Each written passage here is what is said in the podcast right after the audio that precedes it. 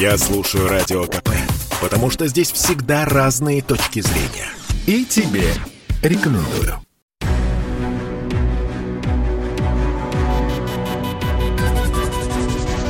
Антиковид. Проект радио «Комсомольская правда» о коронавирусе и вакцинации. Здравствуйте, друзья. В эфире «Антиковид» у микрофона Мария Баченина. Традиционно этот час вместе со мной проведет медицинский журналист «Комсомольская правда» Анна Добрюха. Аня, приветствую тебя. А, здравствуй, Маша. Приветствую наших слушателей и нашего уважаемого эксперта. Которого я с удовольствием прямо сейчас представлю. Профессор, доктор медицинских наук, врач-инфекционист Николай Александрович Малышев. Николай Александрович, здравствуйте. Добро пожаловать. Добрый день. Аня, по традиции первый вопрос предоставляю право задать тебе.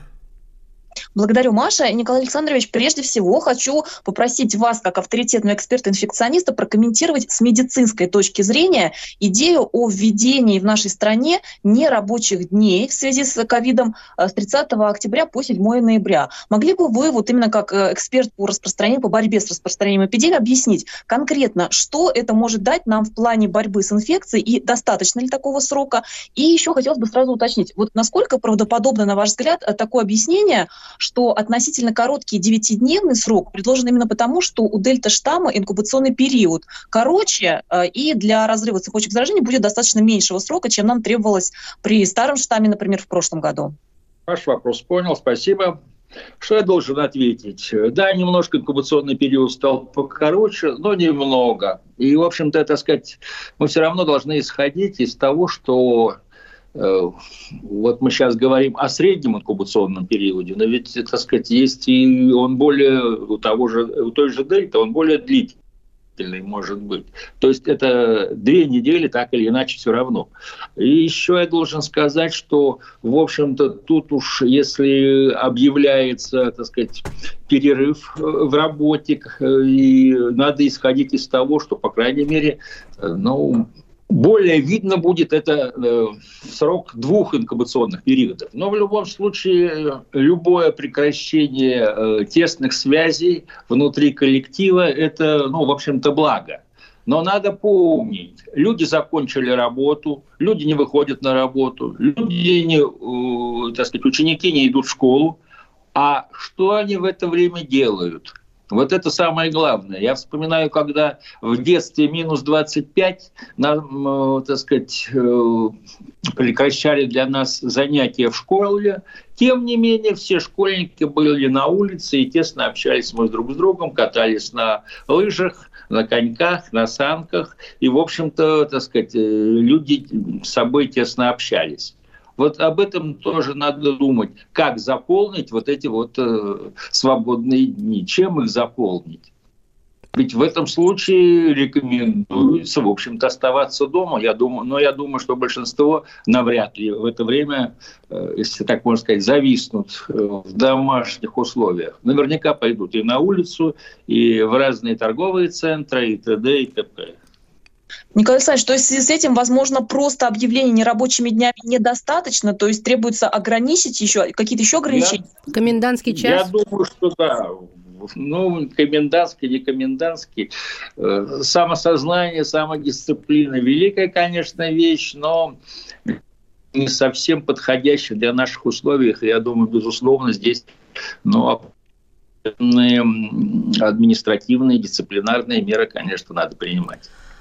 Ну вот вы упомянули о детях, а, про детей. Коронавирус у детей. Насколько тяжело переносят дельта-штамм дети? В каком возрасте наибольший риск тяжелых осложнений у детей возникает? И как часто у них бывает постковидный синдром? Ну, вот вопросов задаете много. Некоторые, так сказать, я пока конкретно не могу вам ответить. Все течет, все изменяется. Мы набираем новые знания – и, безусловно, так сказать, вот сейчас мы все время даже э, какие-то новые особенности ковида выясняем, и во многом это связано с тем, что э, медики многих дисциплин сейчас занимаются ковидом, и, соответственно, поскольку свою дисциплину они очень хорошо знают, то и выявляют новые и новые симптомы и синдромы ковида. С другой стороны, э, опять-таки, в начале, например, этого года скажем, да, это было в феврале месяце, было проведено несколько опросов среди педиатров, и, в общем-то, тогда о ковиде говорили, что его практически у маленьких детей нет, и, так сказать, о том же постковидном синдроме в то время вообще, э, так сказать, не говорили. Угу.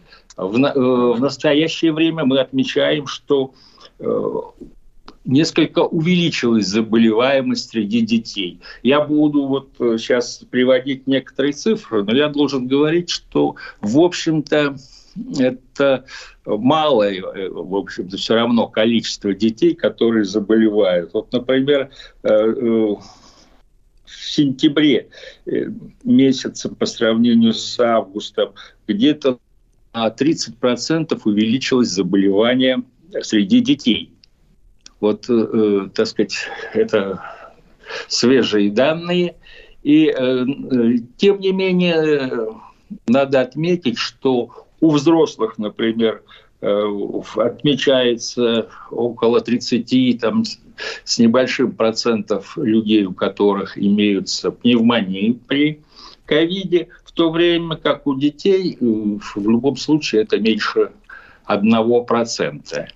Соответственно, все-таки дети болеют, дети болеют в том числе и с пневмониями, и отмечено, что, э, в общем-то, болеют главным образом это детишки старшего возраста, тех же 15-17 лет.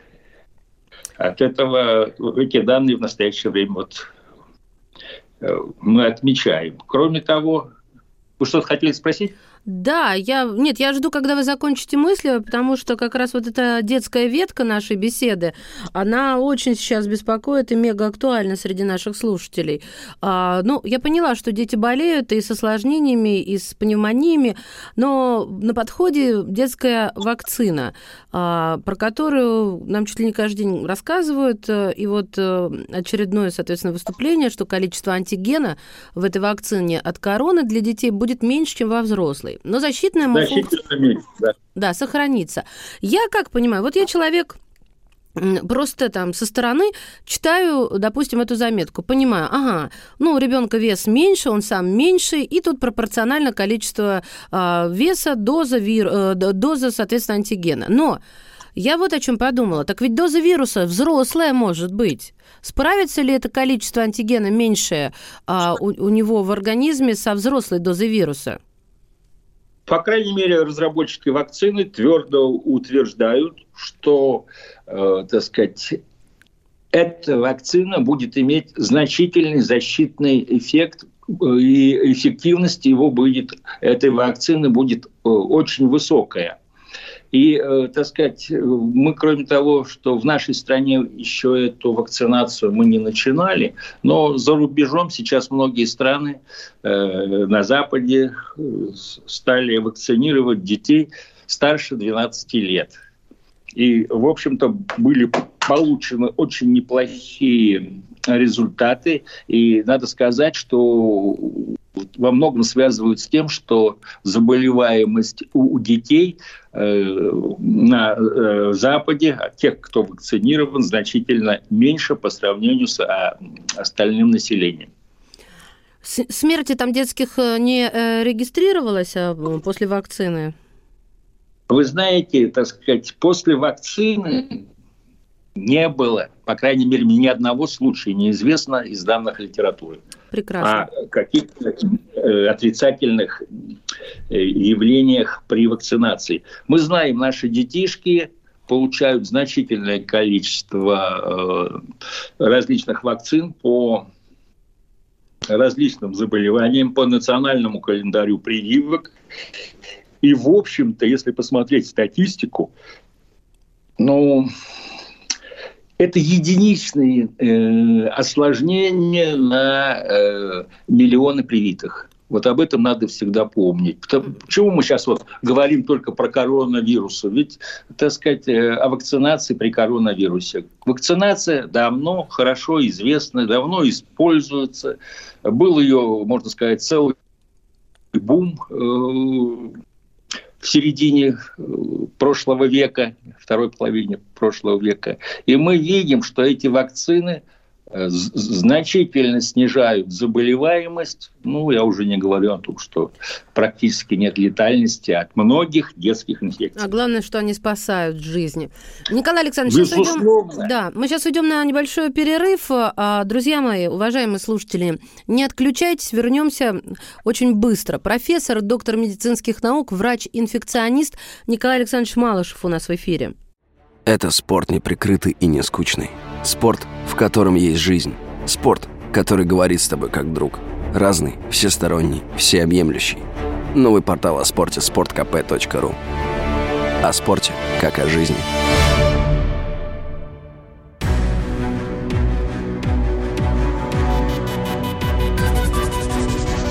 Антиковид. Проект радио «Комсомольская правда» о коронавирусе и вакцинации. И снова здравствуйте, это «Антиковид». В студии Мария Баченина. Этот час традиционно вместе со мной ведет медицинский журналист «Комсомольской правды» Анна Добрюха. А в гостях у нас сегодня Николай Александрович Малышев, профессор, доктор медицинских наук, врач-инфекционист. И э, мы, в общем-то, только что говорили вот о детской линии внутри коронавируса, коронатемы, да, потому что прививки на подходе, и за рубежом было сказано, я небольшой такой саммари выдам, за рубежом уже снижено снижено число заболевших детей, подростков, э, которые вакцинированы. Ни одной смерти там не зарегистрировано. А мы помним, регистрации были за рубежом со взрослыми. То есть э, доходили до нас эти новости, никто ничего не скрывал. Анечка, задавай свой вопрос, пожалуйста. Да, спасибо, Маша. И, собственно, перекидывая мостик, тоже от детской темы к взрослой, а, появились данные, что сегодня в Израиле у ребенка 11-летнего а, впервые выявили а, новый подвид штамма Дель, так называемый штамм AY4.2, и он беспокоит ученых тем, что более заразен, можно сказать, более агрессивен, чем даже нынешний дельта-штамм. По некоторым оценкам на 10-15% выше его способность распространяться среди людей. Николай Александрович Александрович, могли бы вы пояснить, насколько тревожно звучит вот такая новость, потому что штамм-то изначально вроде как в Великобритании обнаружили, а тут получается, что уже за пределы страны, так сказать, его родины он вышел.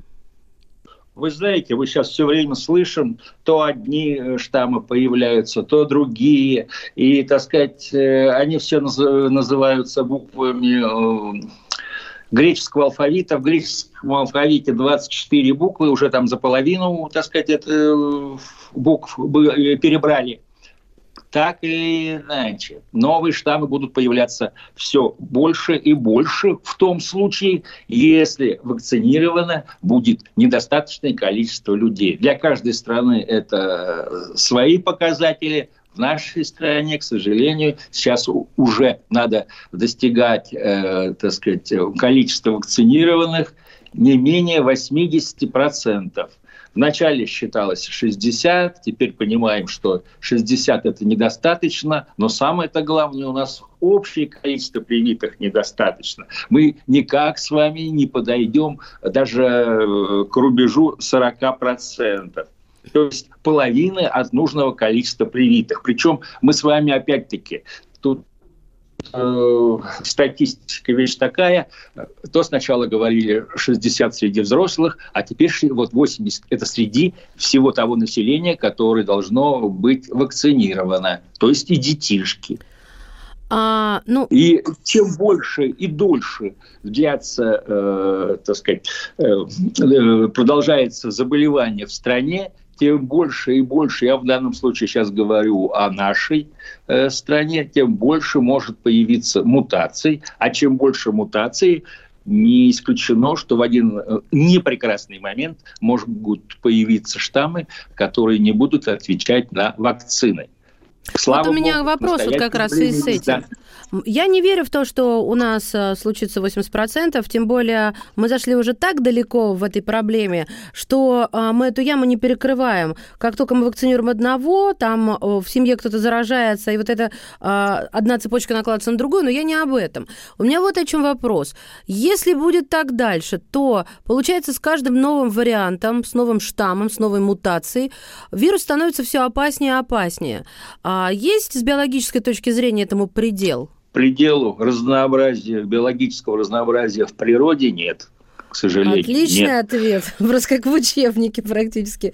Понятно. То есть мы даже не представляем, но, да, что там но, может случиться. Но надо помнить, да, но надо помнить о том, что хорошо, 80% мы не достигнем, но даже каждый индивидуум, который привит, будет и сейчас привит, он тем самым снижает возможность заражения, потому что мы знаем, вакцинация, она на 100% не снимает вопрос инфицирования, но, по крайней мере, значительно увеличивает э, возможность остаться интактным, то есть не заразиться. Во-вторых, это возможность не попасть э, в стационар, и дальше в реанимацию и практически полностью исключает возможность летального исхода. Вот об этом тоже надо помнить.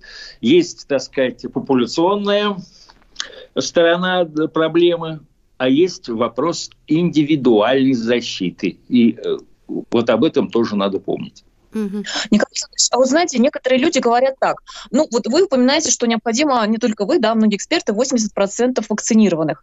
А говорят, ну, у нас же заболевает сейчас каждый день больше 30 тысяч человек. Причем это по самым скромным оценкам только у тех, у кого обнаружили, да, тесты. В реальности, говорят, там может быть около сотни тысяч, вот уже такие оценки появились. Ну, вот люди говорят, ну, будет заболевать по 100 тысяч каждый день. Так мы просто все переболеем, вот и будет естественный такой иммунитет без иммунизации. Вот что скажете?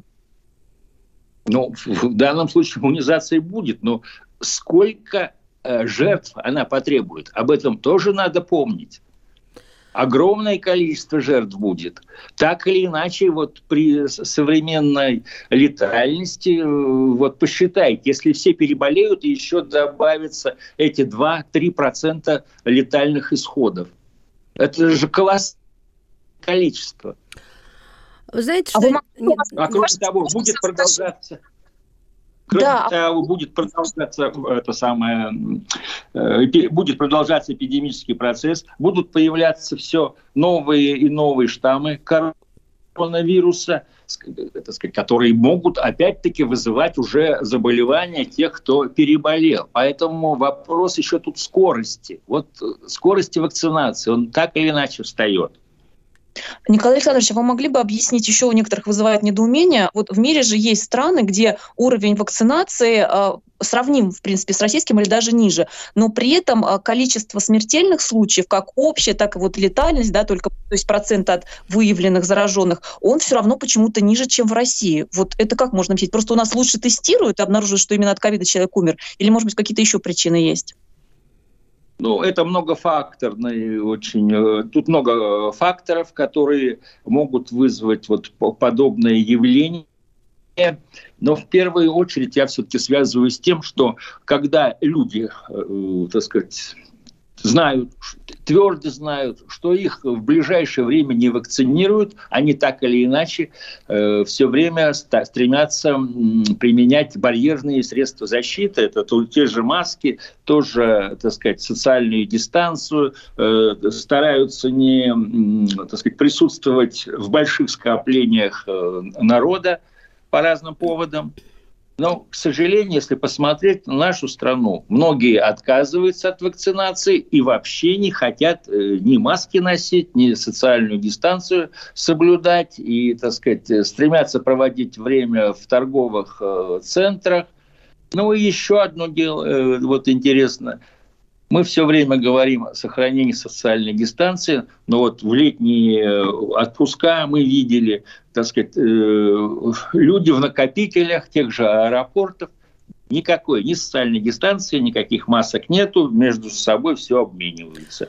Кроме того, очень ведь интересно, что те люди, которые возвращаются из-за границы, которые должны, э, так сказать, проходить обязательно через э, анализ, то есть у них должны взять, должен был взять мазок, они должны были, э, так сказать, отметиться на сайте.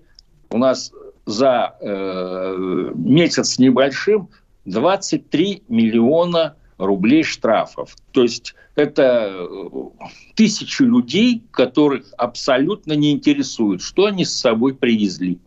Николай Александрович, у меня вот тоже вопрос про штрафы, а точнее про э, административную или даже, может быть, более серьезную ответственность.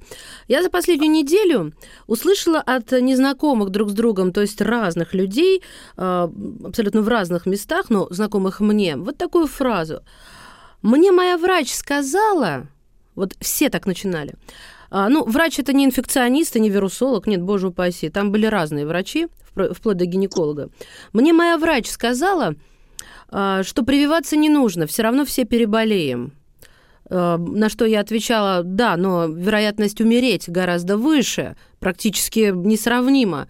Ой, да ладно, мне сказали, что все все равно... Понимаете, в чем дело? То есть я говорю о том, что э, метод кнута и пряника никто не отменял. И когда врач, человек, который несет такую ответственность, э, позволяет себе такие вещи, вот мне кажется, просто-напросто это непростительно. Что вы думаете об этом? Я тут с вами полностью согласен. Во-вторых, я полностью согласен с доктором Местниковым, который недавно сказал, что это предатели нашего да. медицинского сообщества. Вот тут больше не, не, не прибавишь, не убавишь. Другое дело, от чего это происходит – почему они считают, что вот они пуп земли, и, так сказать, э, их мнение здесь э, должно быть давлеющим. Надо все-таки слушать специалистов. Специалисты есть, специалисты есть очень грамотные. И, безусловно, к э, мнению этих специалистов обязательно нужно прислушиваться. В том числе вот академик Нетесов несколько раз э, выступал на эту тему и в том числе вот подчеркивал – что вакцинация, он привел, у него статья интересная есть, привел большие данные, вакцинация от разных видов возбудителей, от разных видов инфекционных заболеваний. И он там показывает, что применение вакцин в десятки тысяч раз снижает возможность, даже в миллионы раз снижает возможности летальных случаев. А мы снова прерываемся на несколько мгновений. Профессор, доктор медицинских наук, врач-инфекционист Николай Александрович Малышев сегодня в эфире «Комсомольской правды». Ведущий радио КП, публицист Сергей Мардан, мечтает, чтобы Украина вошла в состав России. Но незалежная пока, увы, не отвечает ему взаимностью. Мне тоже казалось, что Меркель изо всех сил себя контролирует, чтобы не ляпнуть что-нибудь такое. Спасибо, Одесса, спасибо, Россия. Украинский президент в своей простоте, в общем, все и так сразу объяснил, так что, в общем, все почувствовали себя оплеванными на самом деле. Он сказал, что европейские страны боятся России. Господи, как это прекрасно. Сердце имперца радуется. Не исключено, кстати, что Зеленский агент Путина. И вот все, что он делает, это, в общем, он получает какие-нибудь указивки из Москвы. Программу Сергея Мардана слушайте каждый будний день в 8 утра и в 10 вечера по московскому времени на радио «Комсомольская правда».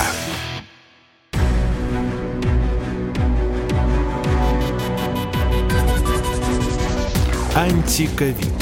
Проект радио «Комсомольская правда» о коронавирусе и вакцинации. Здравствуйте, мы вернулись в эфир. Это «Антиковид». У микрофона Мария Баченина. Вместе со мной эту программу ведет медицинский журналист «Комсомольской правды» Анна Добрюха. А в гостях мы принимаем профессора, доктора медицинских наук, врача-инфекциониста Николая Александровича Малышева в эфире «Комсомольской правды». Здравствуйте еще раз, Николай Александрович. Добрый день. Ну что ж, Аня, задавай свой вопрос. Благодарю, Маша. Я хочу напомнить, рассказать нашим слушателям, что э, Николай Александрович э, в свое время был главным инфекционистом э, Москвы. И вот, если я не путаю, Николай Александрович, то как раз вот вашу бытность нахождения на этой должности была крупная вспышка дифтерии. И вот тогда вроде бы удалось достичь, ну просто по нынешним временам, феноменального охвата вакцинации на уровне 90%. Могли бы вы рассказать, так ли это? И главное, вот как тогда удалось такого уровня достичь? Можно ли сейчас сделать что-то такое, либо теперь нам это уже недоступно? Все правильно, да. В середине 90-х в Москве была очень большая вспышка дифтерии. Как раз тоже возникла среди непривитого контингента. И, э, так сказать, тоже тогда было много выступлений антиваксеров, правда, тогда они так не назывались. И, э, так сказать, тем не менее, ситуацию удалось э, преломить. И вы знаете почему? Потому что, э, во-первых, еще довольно большое количество людей помнила времена, так сказать, при советской власти, когда вакцинацией, так сказать, э, занимались очень э, упорно, вакцинацией занимались с большим охватом населения, и, в общем-то, за полгода где-то удалось э, все препоны преодолеть. В том числе оказалось в то время, что у нас практически ну, не производилась э, вакцина, было мало антидепрессивной сыворотки. Ну, в общем, были большие трудности, тем не менее удалось преломить. И преломить как раз вот тогда были вовлечены в эту работу практически тоже все специалисты, они упорно, они настойчиво занимались этой работой, и в конце концов, так сказать, мы достигли того необходимого количества привитых, э, которое требовалось в это время. Еще раз говорю, это была общая работа всех, всех тоже медиков. Все медики были подключены, проводили большое количество различных уч, учебы э, для различных специалистов. Я думаю, это тоже сказалось в значительной степени. Скажите, пожалуйста, а вы не предполагаете, что вот тогда все-таки была вакцина, которая уже многие десятки лет, наверное, использовалась, да, а вот сейчас у нас э, новая прививка, и людей объективно много новое часто пугает, вот что сейчас это один из аргументов, почему не хотят. И что с этим, собственно, Безусловно, делать? Вы правы, да мол, как можно вводить то, что еще неизвестно. Ну, пока будем ждать 20-30 э, э, лет, неизвестно, что за это время будет и будет ли кому понадобится вакцина. Это, так сказать, неизбежно.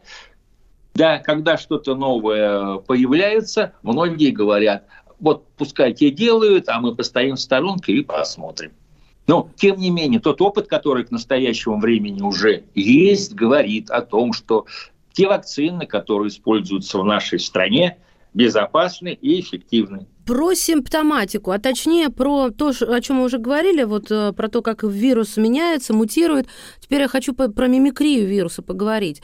Полтора процента, мне кажется, это немного еще. Тем не менее, не за горами, наверное, увеличение этого цифры. Полтора процента зараженных коронавирусом, у них присутствуют симптомы только желудочного ковида. То есть это диарея, боли и другие проблемы с желудочно-кишечным трактом. Человек, то есть, может э, быть э, заразным, быть с вирусом, и не знать об этом. Он может подумать, что у него просто расстройство. Да, даже иначе, если он, допустим, сдает мазок, да, то ротоглотка у него чиста, да, а в следующий раз будут еще более изощренно э, маскироваться симптомы. И влияет ли подобная мимикрия на успех борьбы с ковидом? медицина, и в первую очередь врачебное искусство, именно искусство я должен э, подчеркнуть, как ни в какой другой специальности, э, так сказать, опыт очень важен для медика, для врача. Чем дольше врач работает, чем больше видит, тем больше знает, тем больше помнит, тем, э, так сказать, ему может быть легче поставить диагноз. С другой стороны, что такое коронавирус? Коронавирус – это респираторная инфекция. И, э, так сказать, у нее так же, как у других респираторных э, вирусов, есть определенный очень и очень большой набор симптомов и синдромов. И, э, в общем-то, несмотря на то, что это респираторный Э, в основном вирус, то есть он передается воздушно-капельным путем.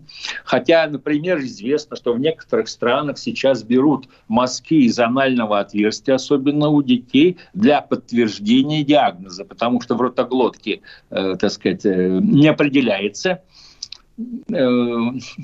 вирус, а в некоторых случаях его удается выделить из анального отверстия. Но это так э, так сказать, в качестве примера. Хотя тот же самый грипп, мы четко знаем, что он в том числе может размножаться и в кишечнике, и выделяться с фекалиями вируса. Это мы тоже, так сказать, э, такое знаем и помним, что такое возможно.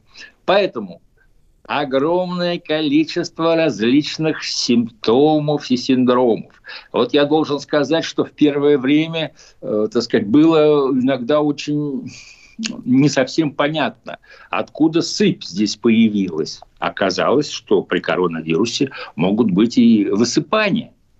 И, так сказать, это быстро тоже, этот симптом быстро вошел э, во врачебную практику. Поэтому, с одной стороны, клиника, с другой стороны, это обязательно лабораторное подтверждение. Тут, э, так сказать, без него очень трудно обойтись. Следовательно, будут еще время и будут появляться новые и новые симптомы, синдромы. Я вначале вот немножко эту тему затронул, что для борьбы с э, коронавирусом задействованы Э, врачи практически всех специальностей. Когда врач, скажем, невропатолог, занимается коронавирусной инфекцией, он великолепно знает свою специальность и, соответственно, обращает пристальное внимание, в том числе и на различные неврологические симптомы и синдромы. Чем больше специалистов смотрят, тем больше, э, так сказать, находят различных новых симптомов и синдромов. То есть это неизбежно. Вот смотрите, а какую бы тему, связанную с коронавирусом, мы не обсуждали, в конечном итоге мы так или иначе приходим к вакцинации, да, потому что, ну, вот вся история человечества показывает, что более эффективного средства борьбы с вирусными инфекциями просто вот в принципе не существует. И вот здесь, Николай Александрович, мы э, в «Комсомолке» завели специальную рубрику, отвечаем на вопросы, связанные именно с вакцинацией, и хочу вас попросить прокомментировать один из очень популярных вопросов. Он звучит так. Человек э, переболел коронавирусом больше полугода назад. Мы знаем, что по нынешним правилам в этом случае полагается делать прививку прививку, если больше полгода, полгода прошло после... Да, так вот, а, и люди говорят, мы измерили антитела, и вот у меня там, сейчас мы знаем, есть универсальные международные единицы, можно сравнить тесты из разных лабораторий. Так вот, человек говорит, я переболел 8 месяцев назад, у меня вот высочайший, ну, как он считает, показатель а, по антителам, а сосед вакцинировался спутником, прошел месяц или два после второго, второго укола, то есть уже полный курс вакцинации, и у него этот показатель ниже, чем у меня. Так почему я с более высокими антителами должен идти и вакцинироваться? Значит, это и э, требования, даже требования ВОЗа, и, соответственно, э, так сказать, это рекомендации нашего Минздрава, что для того, чтобы ревакцинироваться, не надо брать никаких антител. Что такое антитело? В каждом случае у каждого человека это индивидуальные показатели – Поэтому на огромном э, пуле, на огромном количестве исследований вот было выявлено, что в настоящее время тем же спутником надо через 6 месяцев ревакцинироваться. Я вот тоже все время привожу. Я в свое время много работал в тропических странах. Мне э, приходилось э, ревакцинироваться от желтой лихорадки. Что такое желтая лихорадка? Это очень тяжелое заболевание, до 70% летальные исходы. Там надо ревакцинироваться один раз в 10 лет. Проходит э, 9 лет, 11 месяцев, я иду ревакцинироваться. Несмотря ни на какие антитела. И так при многих других заболеваниях. Соответственно, вот эти шесть месяцев, это не с потолка же связано. Это связано с тем, что огромное количество было проведено исследований, вакцинированных после э, вакцинированных от ковида, и э, было выявлено, что к шестому месяцу антитела уменьшаются. Но это не значит, что в каждом конкретном случае они стремятся к низу. Вы знаете, много случаев, когда э, анализы показывают очень высокие антитела, а на самом деле защитные функции они уже свои потеряли. И наоборот, очень часто бывает, когда низкие антитела, тем не менее, при встрече с инфекцией, э, это как бустерная доза, мы видим затем повышение этих антител. Значит, э, и еще раз говорю, это рекомендации и ВОЗа, и э, Минздрава нашей страны, и многих-многих других стран. Николай Александрович, спасибо вам за такое подробное объяснение. Маша, я, я еще Давайте, нет, я, я вынуждена вас сейчас прервать и обещаю, что следующую часть а, начнем с твоего вопроса. Друзья мои, вернемся через э, несколько мгновений. Дождитесь, пожалуйста, профессор, доктор медицинских наук, врач-инфекционист Николай Александрович Малышев в эфире «Комсомольской правды». Каждый мужчина должен построить дом, вырастить сына и настроить приемник на Радио КП. Я слушаю Радио КП и тебе рекомендую.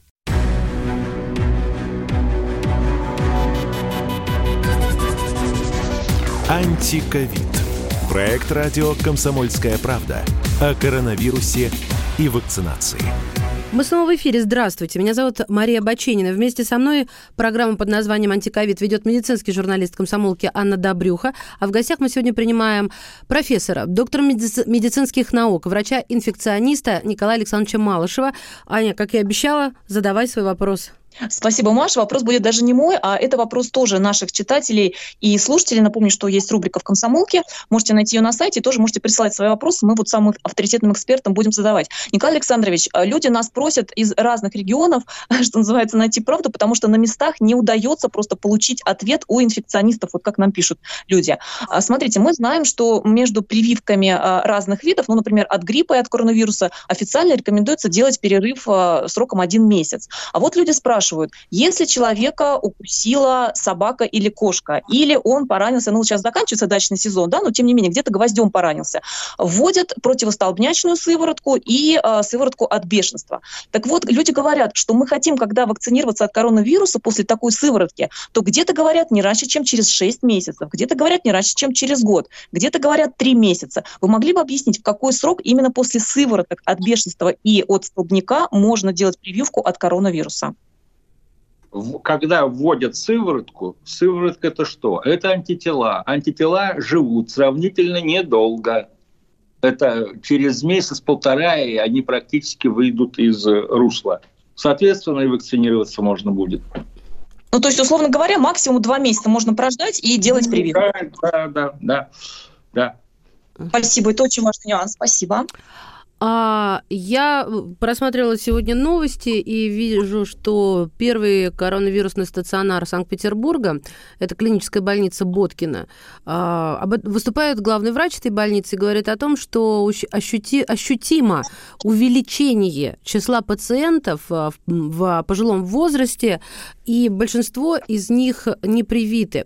Вы знаете, э, я бы очень хотела, чтобы мы поговорили немножечко, ну вот о детях поговорили, об активных людях, да, поговорили. Но вот а, об этих людях в серебряном так называемом возрасте тоже хотелось бы поговорить, потому что очень многих а, опасения, что что с ними будет? Э, как повлияет э, прививка на сердечно-сосудистую систему? Кто-то гипертоник, кто-то гипотоник. Вот на все эти штуки я бы хотела... Я понимаю, что нам с вами кажется, что это э, уже тысячу раз сказано. Но, как недавно высказался господин Толстой, э, сказав, что мы проиграли войну информационную, да, ковиду, видимо, недостаточно мы объясняем. Поэтому э, будьте так добры, все-таки э, вакцинация людей пенсионного возраста и пожилых людей людей.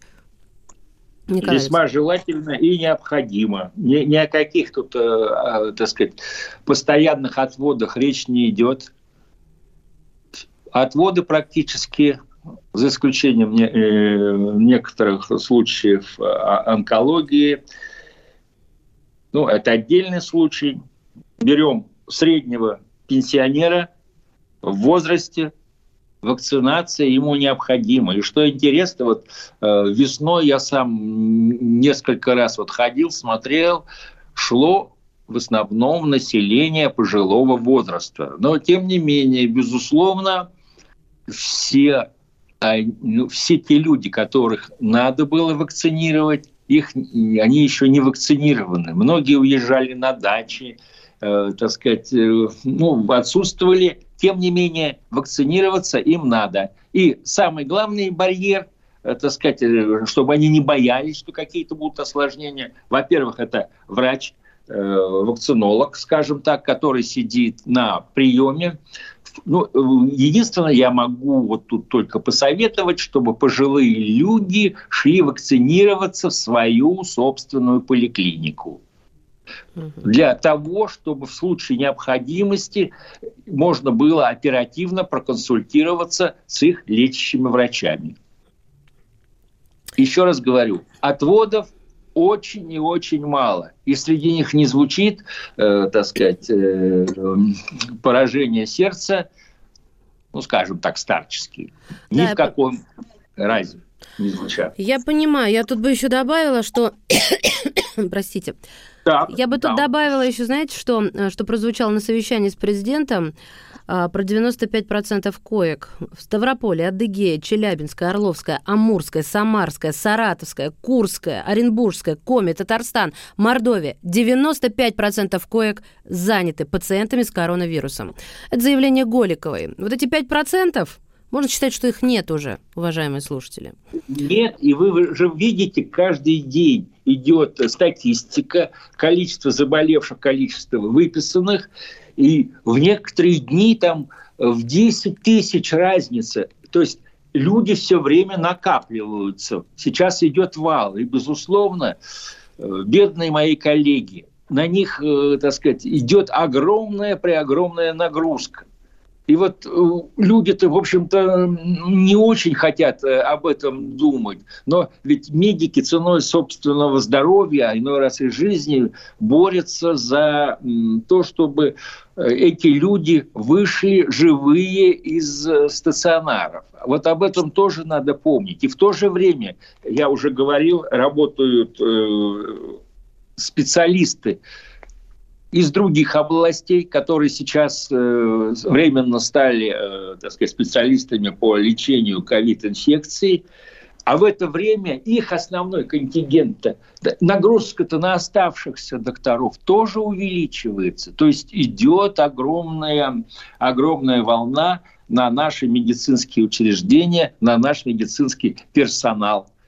И... Николай Александрович, вы знаете, да, вот те свежие, совершенно ужасающие данные, которые привела Маша, да, по количеству занятых коек, то, что говорите вы сейчас, вот все это создает впечатление, что Россия на сегодня проигрывает битву с ковидом. То есть наша страна, которая в числе первых разработала эффективную вакцину, сейчас и в хвосте по количеству привитых, и на первых местах по смертности. Вы знаете, мы на сайте КП разместили публикацию с вот таким вопросом, собственно, Россия проигрывает битву с ковидом, и там а, нам пришло просто рекордное Давайте количество... Так скажем. Угу. Да. Давайте вот скажем, как Наполеон, проиграна битва, но не проиграна война. Вот так, да? Ну вот смотрите, а, там в откликах а, один из самых популярных а, вариантов. Люди говорят, мы, в принципе, ну, понятно, что вакцинация – это, собственно, главный метод борьбы да, с инфекцией, но люди говорят, а мы почему должны верить, вообще доверять нашей вакцине, доверять действиям властей, если нам, с одной стороны, говорят, надевайте маски, если вы в людных местах. При этом мы смотрим центральные каналы, а там у нас руководство, Госдума, толпы депутатов, прекрасно нос к носу толпами без единого средства защиты. Постоянно совещания, какие-то крупные крупное мероприятие, в маске ни одного человека. То есть у людей такой, знаете, когнитивный диссонанс. Нам говорят ну, одно, а мы такое. Полностью согласен, потому что все наши депутаты, все наше руководство – это публичные люди, которые всегда могут попасть в камеру. И народ действительно смотрит и оценивает. И как они выглядят, как они, э, так сказать, э, соблюдают э, санитарно-противомический режим и что говорят. Ну так и что нужно делать сегодня, по-вашему? Соблюдать противоэпидемические меры надо всем. Всем. От мала до велика. И еще я должен сказать, да, вакцинированы, но все равно так сказать, применять барьерные средства защиты. И это э, сейчас многие доктора подчеркивают, в том числе на Западе, там, где большие успехи вакцинации, тем не менее, так сказать, многие ограничения сохраняются.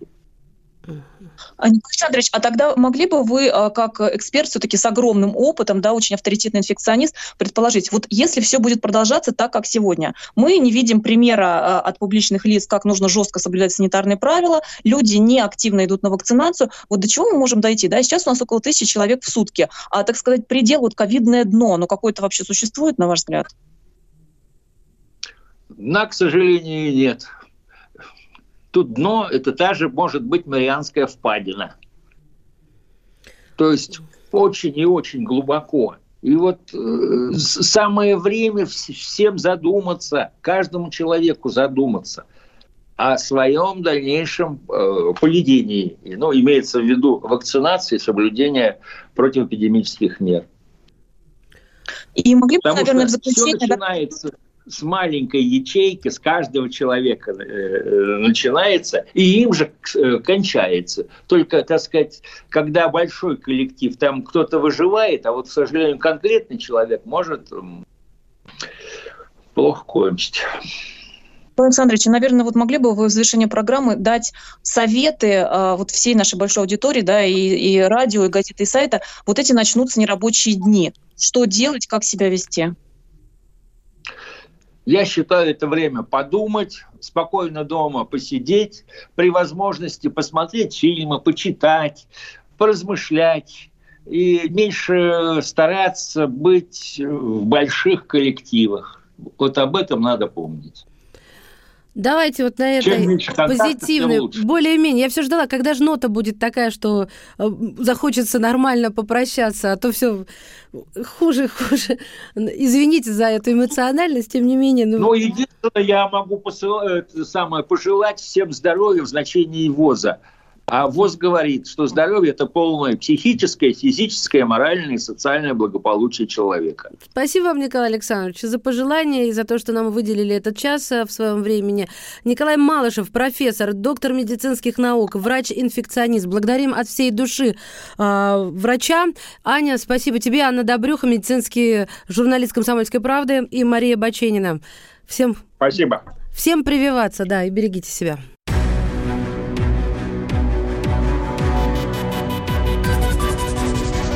Антиковид. Проект радио «Комсомольская правда» о коронавирусе и вакцинации.